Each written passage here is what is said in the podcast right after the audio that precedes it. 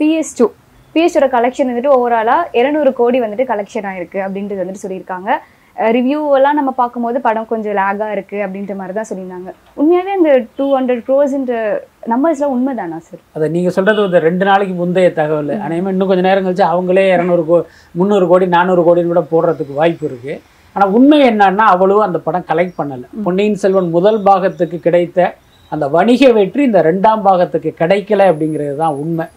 இன்னும் சொல்ல போனால் தமிழ்நாட்டில் முதல் நான்கு நாட்களில் இந்த படம் கலெக்ட் பண்ண மொத்த வசூலுங்கிறது அறுபத்தி ஒம்பது கோடி தான் நாலு நாளையிலேயே. கேரளாவில் பார்த்தீங்கன்னா கிட்டத்தட்ட ஒரு பத்தரை கோடி ரூபா கலெக்ட் ஆகிருக்கு ஸோ இதுதான் உண்மை. உலக அளவிலே இந்த படத்துக்கு வந்து பெரிய வரவேற்பு இல்லை ஆடியன்ஸ் வந்து தியேட்டருக்கு வரல. நேற்று கூட துபாயிலிருந்து நம்ம நண்பர் வந்திருந்தாரு. அவர்கிட்ட பேசும்போது சொன்னார் சார் அந்த பிஎஸ் ஒன்று வரும்போது பார்த்தீங்கன்னா துபாயில் உள்ள பல பேர் வேலைக்கு லீவு போட்டு தியேட்டருக்கு வந்தான். ஆனால் அந்த பிஎஸ் டூக்கு வந்து மக்கள் தியேட்டருக்கே வரல சார் பல தியேட்டர் காலியாக இருந்துச்சு அப்படின்னு சொன்னார். அதே மாதிரி அமெரிக்காவில இருந்து சில பேர் பேசுனாங்க. அங்கேயும் இதுதான் நிலவரம் அப்படின்னு சொன்னாங்க. ஸோ கிட்டத்தட்ட நம்ம என்ன ஃபீல் பண்ணமோ அதே தான் உலகம் முழுக்க உள்ள மக்களுடைய எண்ணமாகவும் இருக்குது இந்த படத்துக்கு போதிய வரவேற்பு இல்லைங்கிறது தான் உண்மை. அதே நேரம் தமிழ் சினிமாவுடைய போக்கு சமீப காலமாக எப்படி இருக்குன்னா ஒரு ஒரு கோடி ரூபா வசூல் அப்படின்னா அதை உடனே இவங்க பத்து கோடியா சொல்றது. சொல்றது. பத்து கோடி வசூல்னா நூறு கோடியா சொல்றது. அது என்னன்னா அப்படி ஒரு ஹைப்பை கிரியேட் பண்ணும்போது இந்த ஆடியன்ஸ் வந்து அடடா அந்த படம் நூறு கோடியா? அப்போ உடனே நம்மளும் போய் குடும்பத்தோட பார்ப்போம்னு வந்துருவோம் அப்படின்னு இவங்க நினைக்கிறாங்க. பட் அதெல்லாம் ஒர்க் அவுட் ஆகாதுங்கிறது தான் உண்மை. சார் பிஎஸ் டூ பார்த்துட்டு நிறைய பேர் சொன்னது வந்துட்டு கதையவே மாத்திட்டாங்க.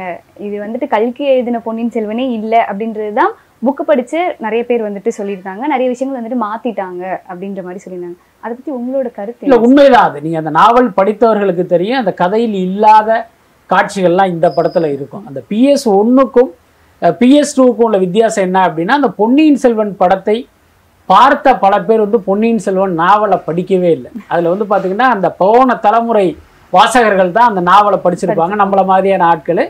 அவங்க அந்த படத்தை பார்த்து அடடா என்னடா நாவல் மாதிரி இல்லை.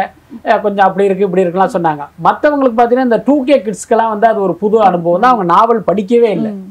அதுக்கப்புறம் நடந்தது தான் பெரிய மேஜிக் என்னன்னா அந்த பொன்னியின் செல்வன் படம் வந்ததுக்கு அப்புறம் பல பேர் பொன்னியின் செல்வன் நாவலை தேடி படிக்க ஆரம்பிச்சாங்க. டூ கே கிட்ஸ் உட்பட அதுவும் கடைசியா நடந்த அந்த புத்தக கண்காட்சியில பொன்னியின் செல்வன் பயங்கரமா வித்தது. என்ன காரணம்னா அந்த படம் பார்த்தவொன்னே பல பேருக்கு ஒரு பெரிய ஆவல். என்ன படம் இப்படி இருக்கே? அப்ப அந்த நாவல் இப்படி இருக்குன்னு போய் விழுந்தடிச்சு போய் படிச்சாங்க. அதுதான் இன்னைக்கு பிஎஸ் டூ படத்தினுடைய தோல்விக்கே காரணம். என்னன்னா நாவலை படிக்காதவங்களும் படிச்சிட்டாங்க. ஆனா இப்ப படத்துல பார்த்தோம்னா அது வேற ஒண்ணா இருக்கு. ஸோ அது வந்து ஒரு பெரிய ஏமாற்றம் தான். அது எல்லாத்துக்கும் மேல முக்கியமான காரணம் என்னன்னா பொன்னியின் செல்வன்ங்கிறது பார்த்தீங்கன்னா ஒரு நெடுங்கதை. இல்ல அதை வந்து நீங்க ஒரு ரெண்டு திரைப்படமா சுருக்குதுங்கிறதே ஒரு பெரிய பெரிய டாஸ்க் தான். என்ன இதை மனிதத்தினம் அவரால் முடிஞ்சதை பண்ணாரு பட் அதையும் மீறி வந்து அது ஒரு நிறைவை கொடுக்கல. இப்போ இப்போ நீங்க சொன்ன மாதிரி தான் ஒரு கோடி வசூலாயிருந்தா பத்து கோடி காட்டுறது வந்துட்டு இப்போ ஒரு ஃபேஷனாவே மாறிடுச்சு அப்படின்றத நீங்க சொன்னீங்க. இப்போ லைக்கா வந்துட்டு அடுத்து விடாமுயற்சி அதாவது ஏகே படத்தை வந்துட்டு இது பண்ண போறாங்க. சோ அதுக்கான ஹைப்பை கிரியேட் பண்றதுக்காக தான் இந்த நம்பர்ஸ் எல்லாம் சொல்றாங்கன்னு கூட தோணுது. அது இல்ல அப்படி கிடையாது. இந்த பொன்னியின் செல்வன் வந்து ஆயிரம் கோடி வசூல் பண்ணாலும் அது விடாமுயற்சி படத்துக்கான பப்ளிசிட்டியா நம்ம எடுத்துக்கவே முடியாது. ஆக்சுவலி என்னன்னா இப்போ நான் ஏற்கனவே சொன்ன மாதிரி இந்த நம்பர்ஸ் அதிகமாக காட்டுவது ரசிகர்களை ஏமாற்றுவதற்கு. அது வந்து ஒரு என்ன சொல்றது ஒரு மேலோட்டமான ஒரு காரணம். ஆனால் அதுக்கு பின்னால ஒரு நுணுக்கமான காரணம் இருக்கு. என்னன்னா ஒரு ஒரு பத்து இருபது வருஷத்துக்கு முன்னாலே எல்லாம் ஒரு படத்தினுடைய பட்ஜெட்டை வந்து நீங்க உங்க பத்திரிக்கையில எழுதிட்டாலே ப்ரொடியூசர் வந்து கதற ஆரம்பிச்சிருவாங்க. என்ன சார்? நீங்க பாட்டுக்கு எழுதிட்டீங்க ஐடி காரன் வந்துருவானே நாங்க என்ன பதில் சொல்றது? அப்படின்லாம் கேட்பாங்க. ஆனா இன்னைக்கு அவர்களே வந்து பத்து கோடி படத்தை வந்து நூறு கோடின்னு சொல்றாங்க.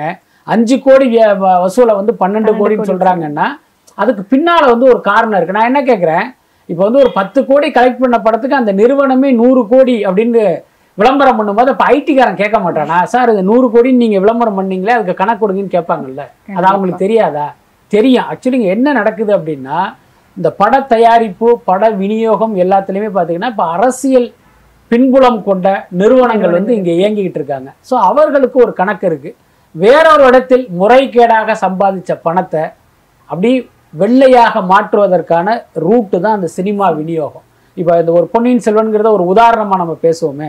இந்த படம் பத்து கோடி ரூபா கலெக்ட் பண்ணியிருக்கு அப்படின்னா நீங்க நூறு கோடி அப்படின்னு நீங்க வெளியில எஸ்டாப்ளிஷ் பண்ணிட்டு வேற ஒரு இடத்தில் சம்பாதிச்ச எண்பது கோடி கருப்பு பணத்தை இதுல போட்டு இந்த படத்தினுடைய வசூல் மாதிரி நீங்க கணக்கு காட்டி வரியை காட்டி அதை ஒயிட்டா மாத்திரலாம்.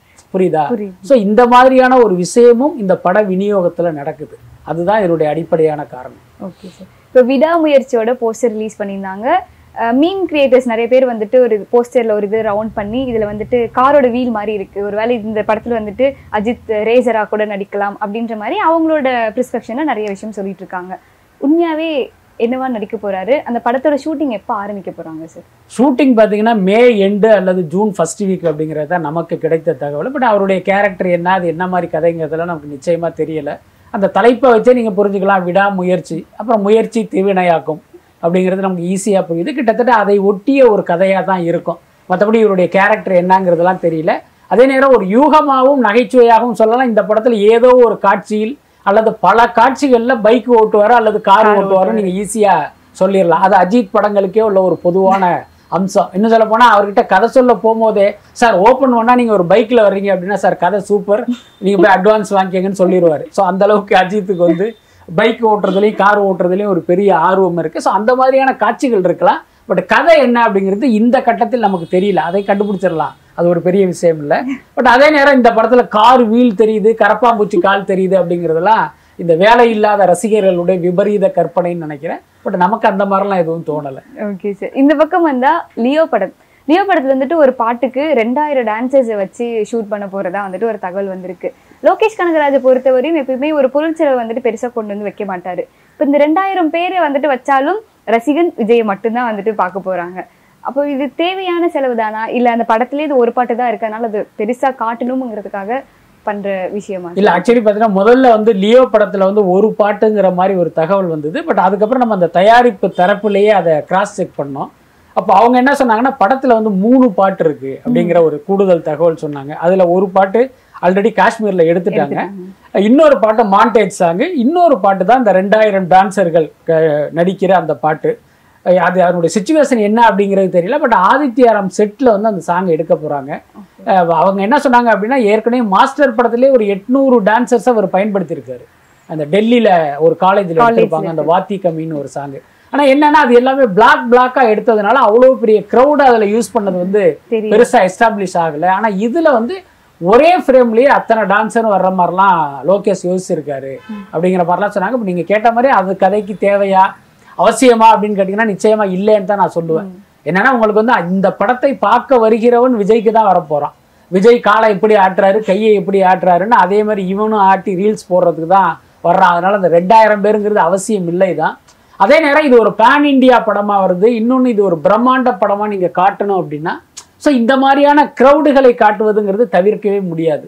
ஸோ அந்த அடிப்படையில் தான் அந்த மாதிரி பிளான் பண்ணியிருப்பாங்கன்னு நினைக்கிறேன். சார் அஜித் சாரை வந்துட்டு நிறைய இடத்துல ப்ரொமோட் பண்ணதா இருக்கட்டும் எஸ்டாப்ளிஷ் பண்ணதா வந்துட்டு விகாஸ் சக்கரவர்த்தி சார் தான் பண்ணிரு. ஆனா அவரோட இறந்ததுக்கு கூட வந்துட்டு அஜித் சார் போல அப்படின்னு ஒரு விமர்சனமா வந்துட்டு பேசிட்டு இருக்காங்க. அது எதனால சார் இல்ல அஜித் ஆக்சுவலி நிக்காட் சக்கரவர்த்தி இறந்தப்போ வந்து அஜித் ஊர்ல இல்லை. அவர் வந்து நேபாள் ட்ரிப்பில் இருந்தார். அதனால அவர் வந்து போகலை. ஒருவேளை அவர் எட்டாம் தேதி சென்னை வர்றதா ஒரு தகவல் இருக்கு. வந்ததுக்கு அப்புறம் அவங்க வீட்டுக்கு போறதுக்கு வாய்ப்பு இருக்கு. அதே நேரம் போவார்னு நம்ம உறுதியா சொல்ல முடியாது. என்ன காரணம்னா ரெண்டு பேரும் வந்து அவ்வளோ க்ளோஸாக இருந்தாங்க. அதெல்லாம் நம்ம பார்த்துருக்கோம் அந்த காலத்துல.